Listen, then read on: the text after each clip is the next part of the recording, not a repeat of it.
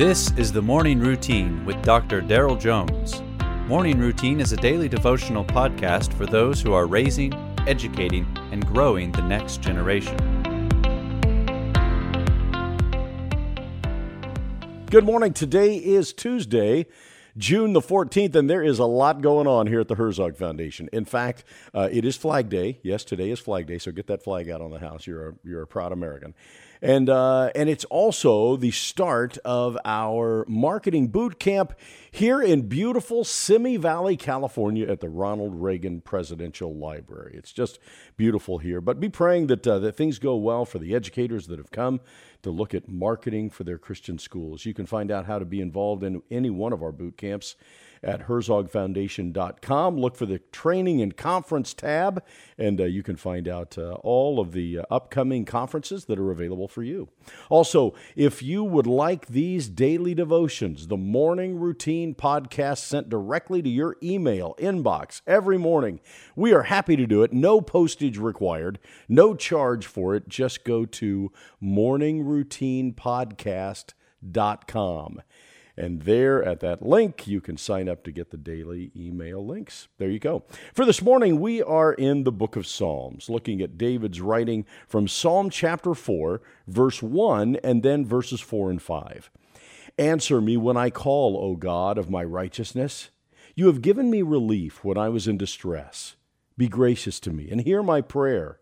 Be angry and do not sin. Ponder in your own hearts on your beds and be silent. Selah. Offer right sacrifices and put your trust in the Lord. In Psalm 4, David, the psalmist of Israel, demonstrates a tried and true biblical principle that you and I should do well to emulate. David reminds the Lord of his past relief, assistance, and support that God had given to David when he was previously in distress. Since God knows everything, David is really reminding himself by recalling the Lord's ability to personally handle one of life's quandaries. So he again cries out to the Lord to hear his prayer and then gets to the practical heart of the matter. David says to be angry and not to sin. Many of us know from spending time in traffic what it's like to be angry and to commit sin. Therefore, a change of mind must include the change of heart necessary to not sin. The reality is, we can't prevent actions from occurring in this life, but we can certainly control our reactions to those actions through the filter of God's Word and the presence of God living in us. Notice there's nothing wrong with being angry as long as your anger is properly directed. A good rule of thumb is that a strong security against sin is to be shocked by it.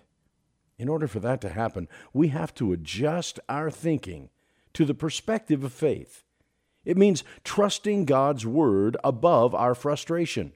It amplifies how God's track record has proven over and over again that He is to be trusted. One of the beautiful techniques that Christian songwriters employ is writing songs from Scripture. Singing songs of faith is a good Christian practice. And in fact, it's the purpose for the Psalms. Selah. Think about it. You have been listening to the Morning Routine brought to you by the Herzog Foundation and hosted by its president, Dr. Daryl Jones. For more information, please visit herzogfoundation.com.